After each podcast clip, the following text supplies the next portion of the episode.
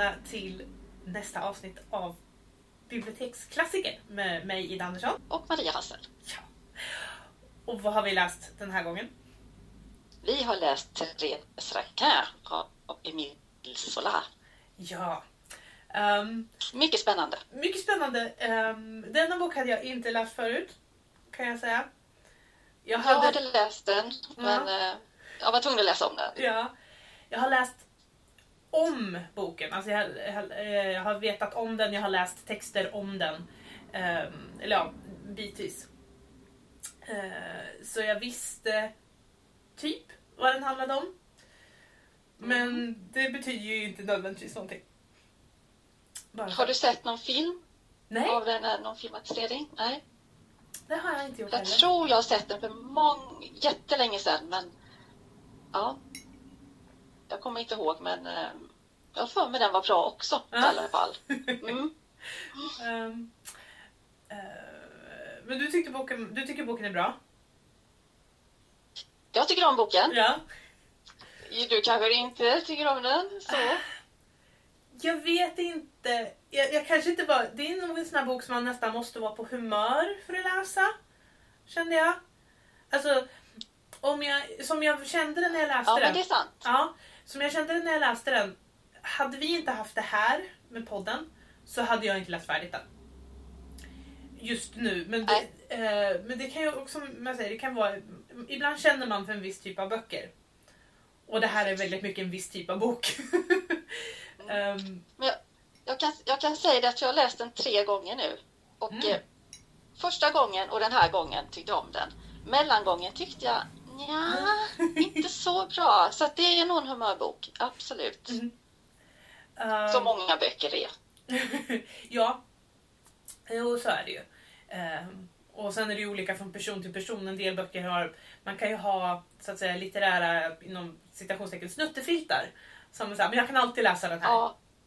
Jag kan alltid läsa den här, jag mår alltid bra av den. Och det är väldigt olika från person till person. Så för en, en del personer kanske tycker det här är deras litterära snuttefilt. Jag är inte en av dem. Uh, I alla fall inte än. Um, ska vi ta en liten snabb vad den handlar om? Den här handlingen kan jag tycka, till skillnad från den förra boken, Stolthet och fördom, där man liksom, det är väldigt många små händelser, så är det här egentligen inte så många händelser. Utan det är mer ett inre liv, så att säga. Vad som ja. pågår inuti. Ja. Um, vill du kanske ta um, berätta handlingen den här gången? Oj, ska jag göra ett försök? Jag har ju inte så gott minne som du, men eh, jag kan prova lite så får du hjälpa till. Mm. Ehm, den handlar ju då, det utspelar sig ju i Paris mestadels. Mm. På eh, ja, slutet på 1800-talet. Mm. Och eh, det är ju då Madame Raquin, den äldre damen som har lite pengar och så. Eh, och hon har ju en son, Camille, som är sjuklig. Eh, lite klen kan man säga.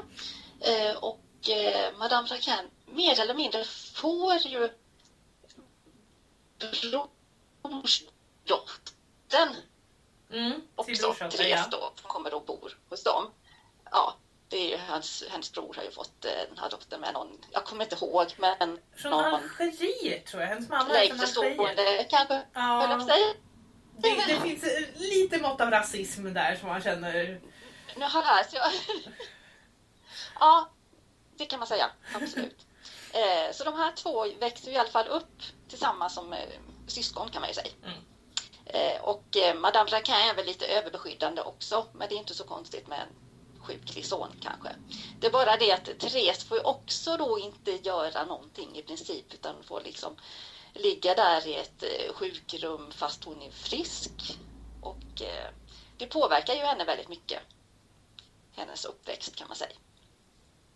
Eh, vill du tillägga någonting om det? Nej, det är nog ganska... Nej, nej, men det är lite sådär ja, eh, men de växer ju upp tillsammans. Detta är ju bara precis i början man får veta då. Och eh, sen eh, hon har ju, de skaffar sig ju en liten sybehörsaffär i ja. Paris. Eh, så de flyttar in där när de, eh, kommer jag inte ihåg, men han skaffade sig också ett jobb. Ja, det Var det på järn, järnvägskontoret? Ja, eller något sånt här administrativt eh, kontors... Är det inte lite hans idé att de ska flytta till Paris för att han ska få en bättre karriär? Alltså Camille. Jo, så är det. Där ser. Ja, det är det. Det kommer från hans... eh, Ja, precis. Ehm, Så hon köper i alla fall den här lilla sybehörsaffären med lägenhet i ett då liksom. Och då flyttar in där. Och det verkar inte vara världens mysigaste ställe ens. Det är ganska grått och tråkigt och, och så. Och Therese får ju liksom bara hänga med Mm. på detta då. Och eh, sen har väl då Madame Jacquin den här tanken att eh, när hon faller ifrån så vill hon ju gärna att Camille ska ha liksom en, en sköterska och en liten skyddsängel som tar hand om Mm. honom. Och så. Och då tycker hon ju att det passar ju bra att de här två gifter sig. Mm. Camille och Therese. Så det gör de. Eh, och, och sen en viktig ingrediens i boken är ju också de här små torsdagskvällarna Ja. som utspelar sig sen då. Eh, för eh, Madame Raquin träffar ju på sin eh, gamla vän kommissarie Michaud som har en son. Kommer jag inte ihåg vad han heter. Jag Men i alla fall-. Ja, en son och hans eh, fru då. Eh, och så är det väl Camilles vän från eh, det här kontoret också ja. eh, Grivé. Det är en liten, de samlas på torsdagskvällarna hos Madame Raquin och spelar domino och har det lite mysigt och så här. Eh, och det utspelar sig varje vecka, samma procedur och så. Eh, så det är väl liksom deras umgänge kan man säga. Eh, och sen dyker ju då den här Laurent upp och det är då en gammal eh, skolkamrat tror jag det är till eh, Camille. Mm. De träffar på varandra och då bjuder ju Camille med honom hem också. Så han är också med på de här torsdagskvällarna. Eh, och Therese och Laurent, de fattar ju tycke för varandra. ja. Inte på en gång har jag för mig utan eh, det kommer där lite smygande. Det är väl... Therese reagerar väl på Laurent med en gång för att han är liksom den totala motsatsen till Camille. För att han är liksom, han är stor, han är stark, han är frisk. Eh, Väldigt så. Precis. Eh, väldigt bred. Ja. Och Laurent bestämmer väl sig så småningom för att ja, men henne ska jag ha. Det, det blir väl bra. Ja, li- lite sådär, typ. Och eh, ja, ju lite där kan man säga i smyg. Men eh, sen kommer jag, nu kommer jag inte ihåg riktigt själva eh, Det är väl... de... Laurent kan inte...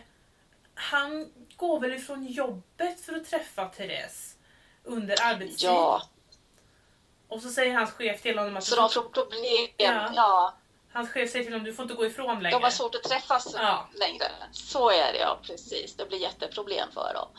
Och eh, då måste de ju, ja, de pratar ju om det här och att det kommer väl lite tankar, inte, inte att döda honom, eh, Camille, men i alla fall att eh, han kunde ju försvinna ungefär. Mm.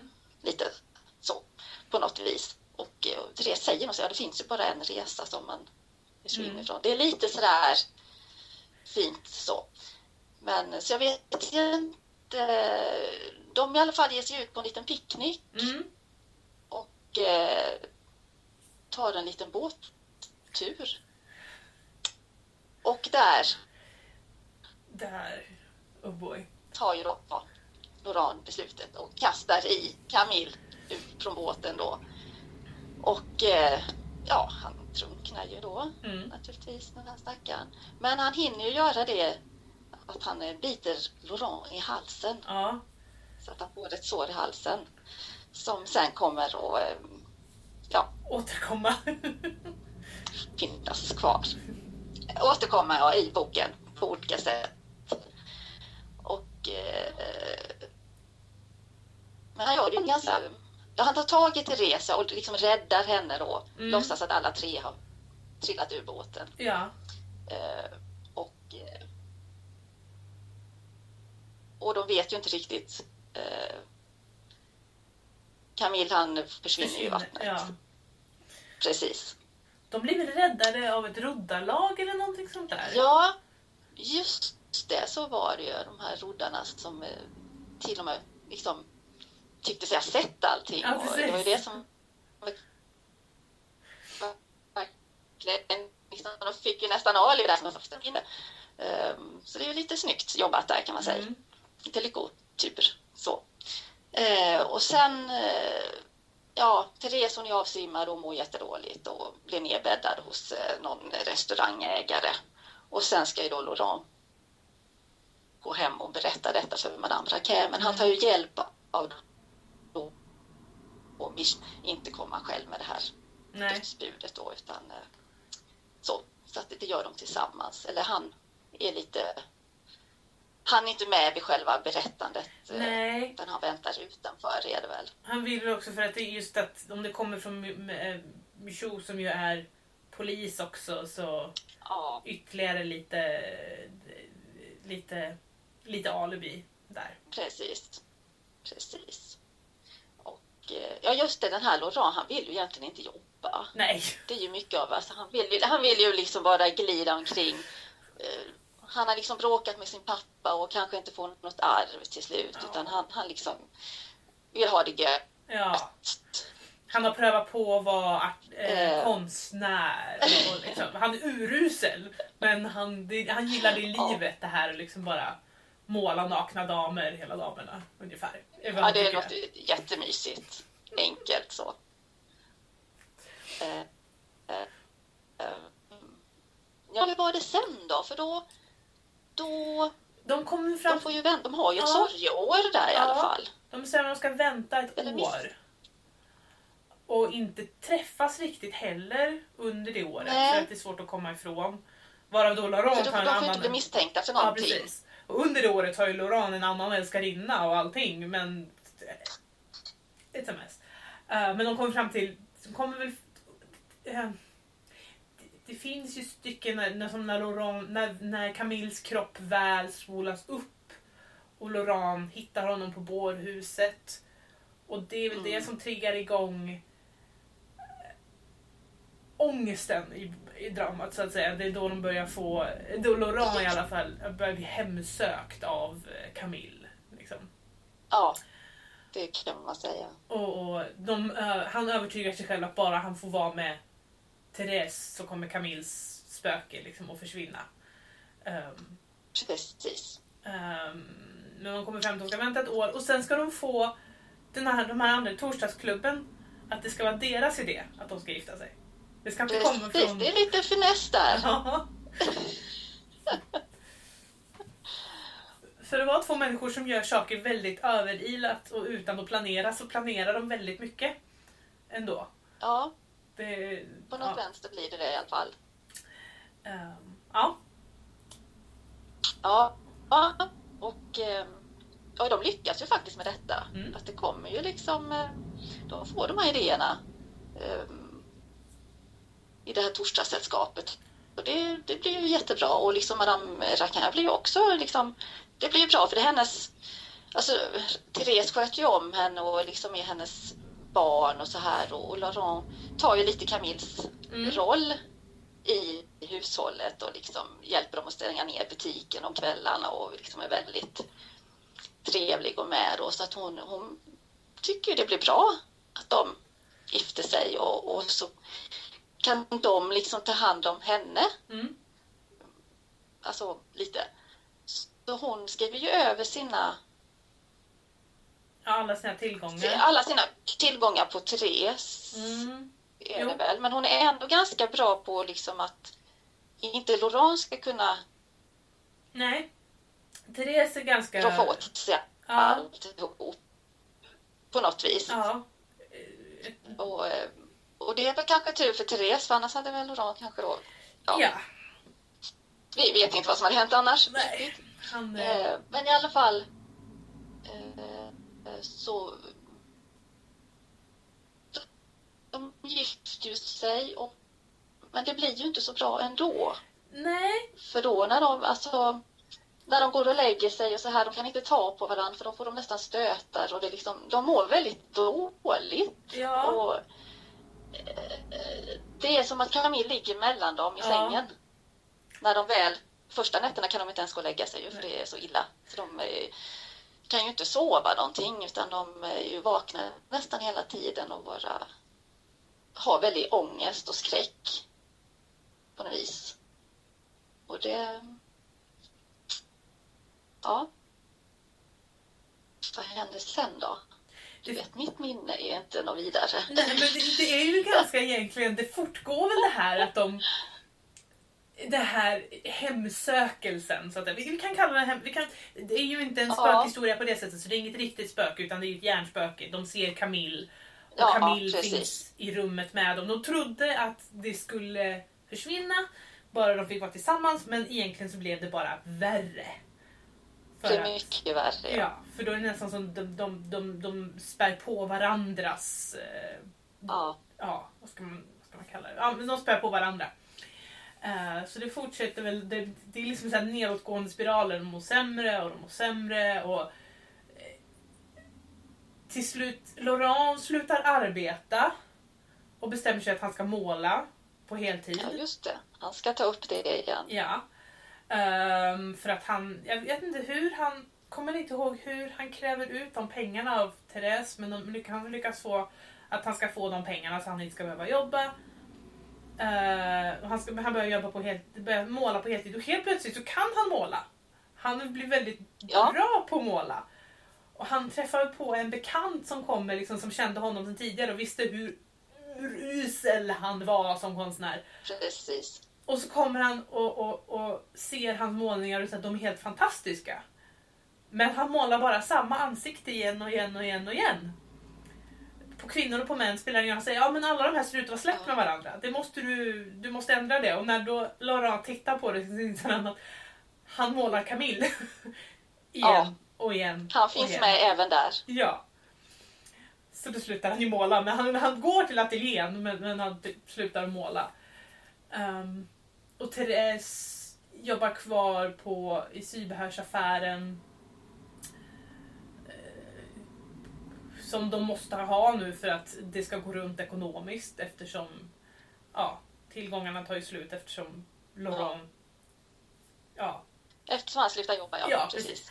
Eh, men sen är det också Madame Raquin som börjar bli väldigt sjuk. Ja, Hon, jag vet inte om om hon får slaganfall eller vad vi skulle säga idag.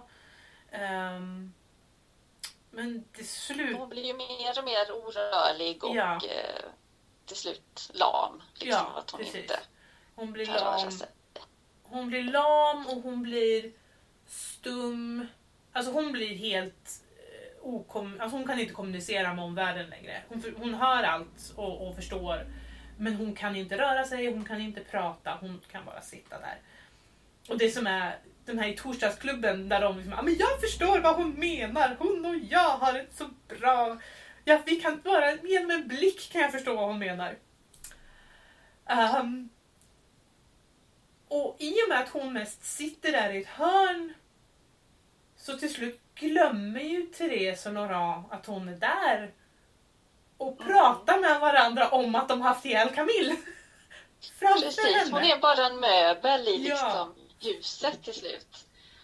Men de har ju liksom inte tänkt på att hon hör ju allt. Ja. Hör ju vad de säger.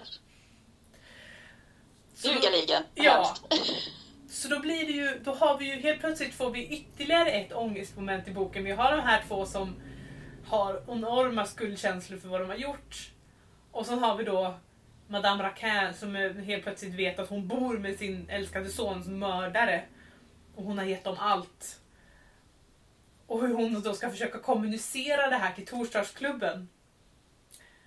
Ja, det, det, det usch.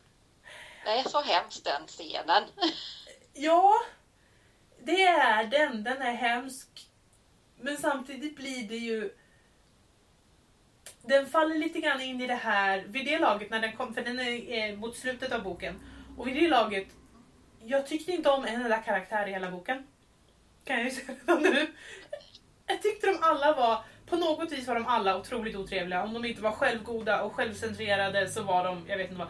Och då, hela den här scenen när hon då försöker kommunicera hur de andra i torsdagsklubben säger, liksom, är sig själva. Så, ja, men jag förstår vad hon menar. Hon menar att jag ska lägga den, det här kortet, alltså jag inte ska lägga det här saken i dominon och liksom allting när hon försöker kommunicera.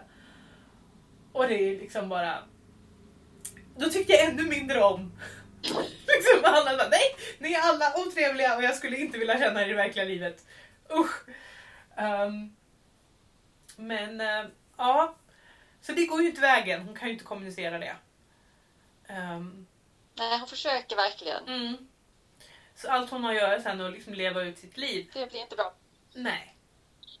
Men sen har vi ju då Laurent och Therese har ju vid det här laget deras spiral börjar ju närma sig, liksom, den, snurrar ju fortare och fortare fortare. Ja, um, verkligen. Och de bestämmer sig båda på varsitt håll att om jag bara har ihjäl den andra så försvinner det här. Mm. Och Laurent skaffar fram ett gift. Och Therese börjar titta på köksknivarna. Väldigt mm. så. Och i slutscenen så liksom de ska, precis när de ska ha ihjäl varandra så ser de vad den andra tänker göra. För de bestämmer sig precis samtidigt att de ska göra det samma kväll. uh, och precis innan så ser de vad den andra ska göra och typ bara och kommer fram till att nej men det här är lika illa. Så båda tar giftet. Ja. Och dör. Framför Madame Raquin som bara kan sitta där och säga ja men det här var ju bra. Precis hon fick ju sin hämnd kan man säga. Ja, hon är kvar där. Ändå. Um, ja. um, det... Slut ändå. Slut! Um, jag, har, jag har tankar om detta slut. Ja. Uh, men det är typ, det är ju... De, de, de fick vad de förtjänade. Ja, um, det kan man nog säga. Alltså vi kan ju gå in lite på, det är ju den bok, det är boken. Vi kan ju gå in lite grann på att säga att Emile Zola, den utspelar sig i slutet av 1800-talet. Emile Zola föddes 1840 och dog eh, 1902. Och Therese Raquin kom ut 1967, så vi kan ju tänka att den utspelar sig ungefär då. I 67 någonstans där. Um, och Zola var ju här, han var förgrundsgestalten för en ny litterär rörelse, naturalismen, som, realismen. Och det är, väl, det är väl det det ska vara tanken, det ska vara lite det här nitty gritty, lite grim dark, lite så här ja, det här är den mänskliga naturen. Så, girighet och, och, och, och vilket då gör att det finns, som jag sa, det finns inte en enda sympatisk person i hela boken. Ingen! Inte. Inte en stackars Camille är sympatisk. Nej. Han, innan han dör så är han egoistisk och, och liksom riktigt självcentrerad och, självgod och bara... Uh. Men boken är tänkt, den ska vara liksom en, en psykologisk bok som utforskar det moraliska sönderfallet hos personen. Och det gör det ju, för de blir ju... Det, blir, det börjar ju liksom med den här otroheten som sen leder till mordet som sen är på väg att leda till ytterligare mord. Men istället leder till självmord, vilket beroende på hur synen på självmord är, eh, kanske ungefär lika illa. Men... Ähm, ja... Vad ska man säga? Den... den, den ähm, jag har... Um, men det, när jag läste den här, eller också var det så här att jag funderat på, för, för, det är ju den här strömningen som fanns, den började ju där i Frankrike men den kom även till andra länder. Och, och det var lite så här, men vad, vad stackars, stackars, stackars människor, vad, vad, vad har ni levt igenom för att det här är vad ni, ni liksom, som ni väljer att skriva? För det, det var så väldigt mörkt. Um, så väldigt, väldigt mörkt. Och så otrevliga människor. Det är väldigt, mörkt. Ja. Alla upp sånt här förord till andra tryckningen. Tyckte -huh. var lite spännande. Det fanns med i min, eh, den boken jag läste då. -huh. Att uh, han trodde att folk skulle förstå detta av sig själv och liksom ta till sig. Men nej, nu förstod han ju att han var tvungen att förklara ett och annat. Eh, och då var, han, kallar ju, han, han har ju valt att studera temperament och inte karaktär eh, i den här boken. Då. Och han, han kallar ju också då Therese och Laurent för människodjur. Det tyckte jag var lite kul. Mm. Sådär, att det, det är liksom den nivån, okej. Okay. den är ju väldigt mörk. Ja. Rakt igenom och inte, som du säger, inte en enda sympatisk människa. Alla är egoister och liksom gör, gör goda saker bara för att själv få något ut från det liksom. Mm. Att ja, tjäna på det. Precis. Och det är väldigt tydligt. Så det, ja. Det, det är lite ruggigt men eh, det är kanske så det är. Sådana vi är. Ja, alltså det kan ju vara också. De är ju lite... De, är, de har ju inte så mycket att falla tillbaka på. De är, på ett sätt är de ju ganska desperata i det här att um, de är väldigt låsta. Therese är ju otroligt låst. Hon har ju inte haft några val någonstans. Alltså hon, boken är döpt efter henne. Men hon är egentligen inte en, hon har egentligen ingen agens i boken. Upplevde jag det som. Alltså det, det är Laurent som alltså det, det, Vi börjar med att det är Madame Raquin som bestämmer sig att hon och Camille ska gifta sig. Det är hennes pappa, börjar ända från hennes pappa som lämnar bort henne. Eh, Madame Raquin som sen bestämmer att Camille och hon ska gifta sig. Och sen är det Laurent som bestämmer att de ska bli eh, att de ska bli älskande. Jag tyckte nästan han attackerade henne den där första omfamningen. Liksom. Eh, och sen är det ju ändå Laurent som har ihjäl Camille. Även om han menar att det är hon som sådde fröet. Men det är ju mycket, alltså hon, hon har inte så mycket val i det hela. För vi har ju det här med pengar också, att de, ja, vad ska de leva av? Och hon kan ju inte leva själv, hon måste ju vara gift för att ja. kunna, eh, ja, för hon har liksom ingen, ingen utbildning, ingenting, inget startkapital. Eh, Nej. Ingen egen förmögenhet. I och med att hon blev lämnad hos Madame Raquin så har hon ju inte haft någon uh, hemgift eller någonting sådär och det har ju inte behövts för hon skulle ju bara vara sköterska liksom. Så att, um, men ja. Det, det, hon, hon Ja. och sen hon är, inte ens, hon är ju även fast i huset. Den här sybehörsaffären, lägenheten ovanför. Hon lämnar inte den särskilt mycket. Laurent skaffar ju, först har han ju en egen lägenhet. Och sen skaffar han ju en ateljé där han, som han går till. Eh, så han kommer ju ut, men hon är ju fast i lägenheten med Madame Raquin, med sovrummet som hon och Camille delade och som hon nu delar med Laurent. Mm. Um, så att det är väldigt, det gör ju att hon, hon har mycket mer tid att sitta och tänka på mm. allting. Och det, det blir inte så bra. Nej. Prata ner sig. Nej. Um, nej, det är... Den, den... Alltså den är väldigt... Boken är väldigt... Vad ska man säga? Köttig. Också förstår du vad jag menar? Alltså den är väldigt grafisk i beskrivningar av kötsliga saker. Ja. Delvis eh, det, det, hur deras relation när de börjar sin eh, eh, den otrohetsaffären. Men sen även, kanske inte så mycket mordet. Som sen när, de, när liket flyter i land, de, de, liket på bårhuset och det här såret som Laurent får och, och ja. Det är väldigt, väldigt grafiska beskrivningar av kroppar kan jag tycka. Och alltså jag, när jag... Jag vet inte om det berodde på att jag visste att de skulle ha ihjäl honom. Jag visste att de skulle dränka honom. Så när det väl kom till det så var min hjärna så här, ja ah, nu kom det. Och jag reagerade inte så mycket på det. Och jag kommer inte ihåg om jag tyckte att det var särskilt, den kanske är grafisk den beskrivningen, jag kommer inte ihåg om jag, jag tänkte inte på det så. För det var mer så här, men jag visste att det här skulle hända. Men en scen som jag reagerade på väldigt mycket och liksom ryckte till för och tyckte var jättegrafisk, det är scenen med katten. Ja. Den, den reagerade, för det finns ju en, de, de har ju haft, de har en katt Det är väl deras husdjur som har liksom varit vittne till deras otrohetsaffär. Och de har lite halvt skojat om det. Mm, innan Camille var död. Och sen efter det att Camille dog så börjar de nästan tänka att katten är Camille. Och börjar få riktiga... eh, Jag vet, det, det, det slår väldigt slint där. Så till slut tar Laurent katten i svansen och dänger den mot väggen.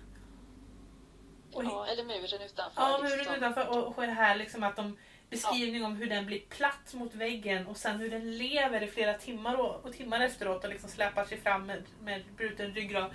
Alltså det var så här. Jag håller med. Ja, För egent- egentligen är det enda scenen som man verkligen känner någonting. Alltså, ja, man blir ledsen av det och man känner sorg över vad som händer. Det, Mm. det känner jag inte med människorna nej, i boken. Jag har inte den medkänslan. Nej. Utan där är man mer liksom kall och på distans och bara ser, jaha, där händer det, där händer det, där händer det. ja. För alla är råa egoister och, och, och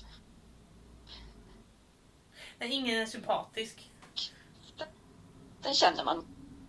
Mm. Mm. Ja, det kan ju vara som du säger, man, man har ingen sympati för någon av människorna men där på något vis känner man liksom, den var, o- katten var oskyldig. Det är någonting i en, ja. Ja.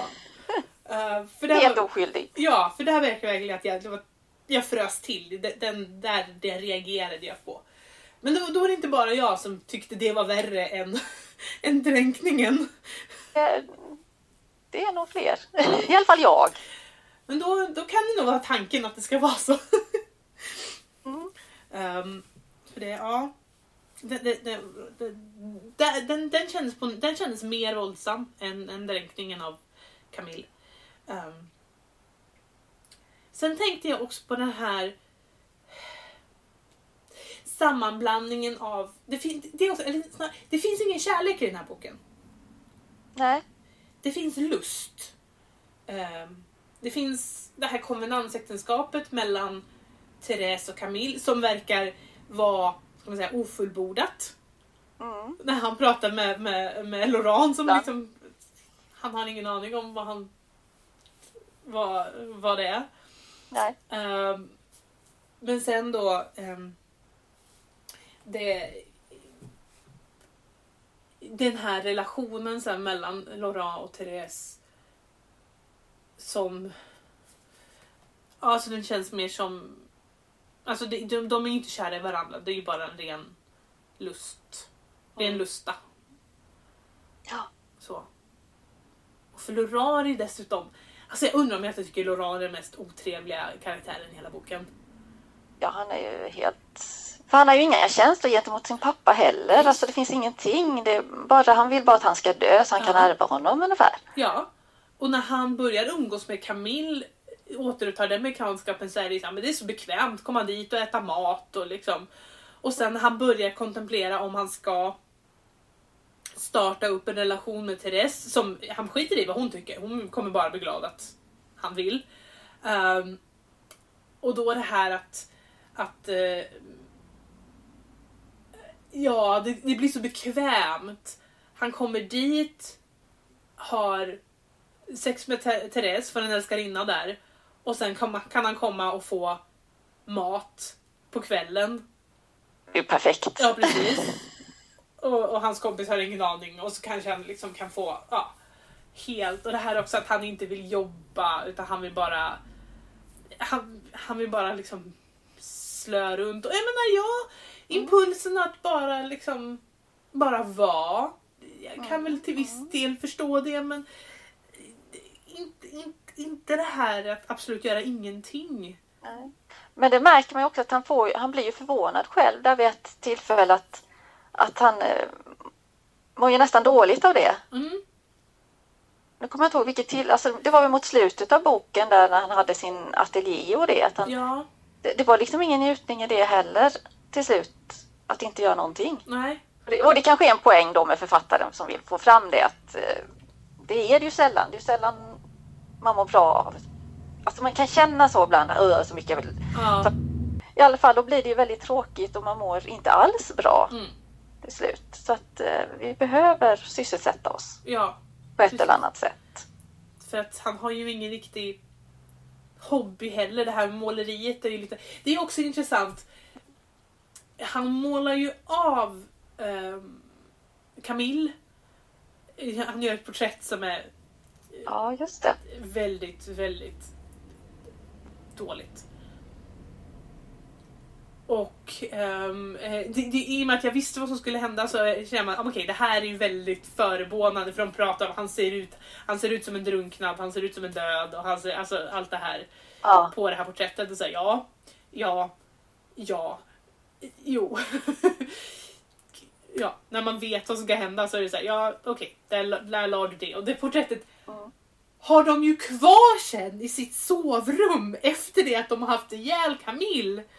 Precis. Så det blir ytterligare en del i deras hjärnspöke då. För då, har, de- då är det ungefär som att Ja, men jag tror de har något tillfälle när de så rör sig i porträttet och tittar på oss och allt Ja. det här klassiska.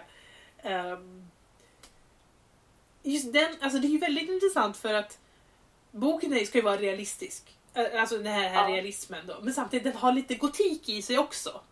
Det finns ju där faktiskt. Ja, Det gör det. med det här. Det är inget riktigt spöke med det här hjärns... Alltså det de frammanar liksom. Och det kan många gånger bli mycket värre Ja. än hjärnspöken ju. Än, eh, Precis. så att det, det lyckas han ju verkligen med. Så det är ju... Som, ja, förlåt, är det, jag tänker på den här tavlan då, för det var väl, om det nu var bröllopsnatten eller de, då, det var i alla fall eh, när de ser det och inser att ja, men det är Camille som tittar på oss ungefär. Och, och jag har för mig att det nästan var att ingen av dem vågar gå och ta ner det här fotot, eller bilden. Nej. Eh, men ändå så är det nästan så Laurent liksom puttar Therese mot, alltså så här, ja men du väl inte rädd ungefär, det, det blir inget Ja. farligt. Men det vågar de ju inte. Nej. Det, det får ju liksom hänga där. och så det, ja, det är väldigt, det är ganska starkt ändå Ja. att få fram den känslan. För det, det känner man ju verkligen, deras rädsla och så. Det, och de är ju väldigt rädda för varann. Mm. För att de är hela tiden rädda att den andra ska ange en eller Ja. eh, och de börjar liksom kolla in varann, vad gör den och liksom det är mycket sånt obehag Ja. att eh, ja, det blev inte alls bra så som de hade tänkt sig Nej. deras plan liksom, utan det bara förföll på något vis, hela gänget. Alltså det är ju också det här. Vad hade de väntat sig? Det, det är lite det när man, man, när man känner när man läser den. Det kan ju vara också att man har läst man har sett så många deckare på tv, man har läst andra. Det är liksom, men det här kommer aldrig att gå bra. Men jag undrar om det här var liksom första gången som det väl var utskrivet.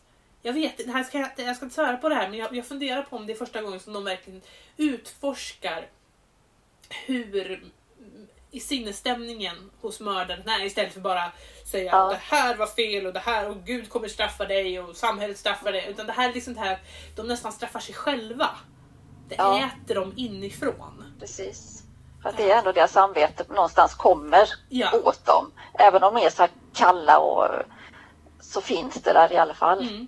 Smyger sig på dem mer och mer. Och det...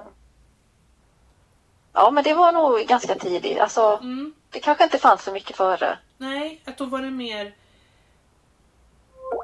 yttre, eh, Ja. Yttre krafter som har lagt ehm, bestraffningen på Ja, de onda. Medan här kommer det inifrån. Ja. Ehm, att man inte vet så mycket egentligen hur eh, förövaren tänker. Ja, slutet. Vi hade, jag har tankar om slutet. Kör på. Alltså, det jag kände med slutet var lite så här. Jag, jag, jag förstår varför, ehm, varför det måste sluta så, för det kan inte sluta på så mycket annat sätt. För att alltså, det har varit en sån nedåtgående spiral och vart ska de ta vägen annars? De kan liksom inte, de kan inte få leva lyckliga liv med hur historien har utspelat sig. Men det kändes lite grann som när man var yngre och ehm, skrev historier själv. Och inte visste hur man skulle avsluta det hela och, så här, och så dog de allihop. Precis. Det är lite... Enkelt. Ja, väldigt enkelt. Väldigt... Um, lite abrupt. Ja... jag, jag, jag, vet inte, det, känd, man får ju en liten, liten kåda med att uh, Madame Raquin sitter kvar. Liksom. Det, det är en väldigt häftig bild, de här två, de två skyldiga som ligger där döda på golvet och Madame Raquin som sitter kvar. Och verkligen har fått sin hämnd. Ja. Som hon så gärna ville ha. Precis. Um, men ändå, hon kan inte göra, hon, hon blir ju sittande där. Man undrar ju hur länge hon blev sittande där. Till nästa torsdag antar jag? Ja. um, eller om de, nästa gång de skulle öppna butiken kanske och inte reagerade på att Therese inte kom ner. Um, men ja, och jag kände liksom... Det är ju inte ett öppet slut på så vis att ja, men de har ju fått sina straff och det är sån här, men det hade ju ändå varit, jag tycker det hade kunnat vara, kanske varit intressant att få när de väl blir hittade, när, när de andra ska försöka eh, pussla ut vad har hänt och vad de kommer dra för slutsatser, för de kommer ju dra helt fel slutsatser. Med vad precis man... som vanligt. Ja, precis. Ja. Med vad man vet om de här rollkaraktärerna så kommer de bara dra ut slutsatser från sitt, sitt eget liv. Alltså det hade... Det hade ju varit för att illustrera ännu mer det här att den här kontaktlösheten som finns i hela boken, att det ingen egentligen känner de andra, ingen ser de andra ordentligt utan man ser dem bara utifrån sig själv. Ja, man är sig själv närmast. Ja, precis. Man är bara intresserad av, av sig själv. Precis. Och det hade ju kunnat illustreras ännu mer om med den förklaringen som de andra gav då till det här som har hänt. Um, men um, ja, uppenbarligen har det här slutet funkat länge, men jag, jag kände lite så här, jaha. Blev lite rumpugget? Ja, lite grann, lite grann. Så jag tyckte det, det var... Um, det var, det var förståeligt men jag hade önskat på mer. Så. Mm. Sådär. Men då har vi ju gått igenom hela boken. Från ja, det har vi. början till slut. Um, jag vet inte, när jag har... Jag förstår varför det här är en klassiker. Um, just nu kunde jag kanske inte uppskatta den så mycket som man kanske skulle göra. Jag var liksom lite på fel ställe, fel humör. Uh, men jag kan förstå liksom uh, varför den är populär och stor och liksom sådär. Jag vet inte om jag kommer läsa om den. uh, jag tror inte, inte i den närmaste tiden i alla fall. Nej, men, testa gärna. Mm. Som sagt, det har varit lite olika de gånger jag har läst. Ja. Jag får ju pröva. Um, men vad ska vi läsa härnäst? Vad ska vi läsa då? Ja, vad ska jo! Vi... Röd orm oh. av Frans G Bengtsson. Nu, nu blir det en svensk klassiker. Ja! Uh, det blir vår första svenska klassiker och det här är också den, det här blir um, Den här har jag aldrig läst och jag har inte läst så jättemycket om den heller. Så att um, den här går jag in ganska blind i och det är lite lite spännande. Sådär. Ja. Det är, det är en, den, är, den är ganska tjock. Men, den är eh, ganska tjock ja. Men det, det, det blir spännande. Till jag nästa. har läst den innan men jag kommer inte ihåg så mycket. så det blir en uh, riktig omläsning. Ja. Ja. Ja men det blir, det här blir, blir, det blir spännande. Det, det blir till nästa gång. Så um, ja, tills dess så hörs vi då. Hej då! Hej då!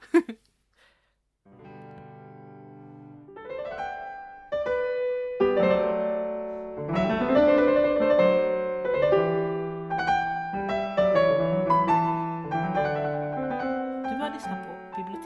Klassikern med mig Ida Andersson och med Maria Hassel. En podcast från Gislaveds bibliotek.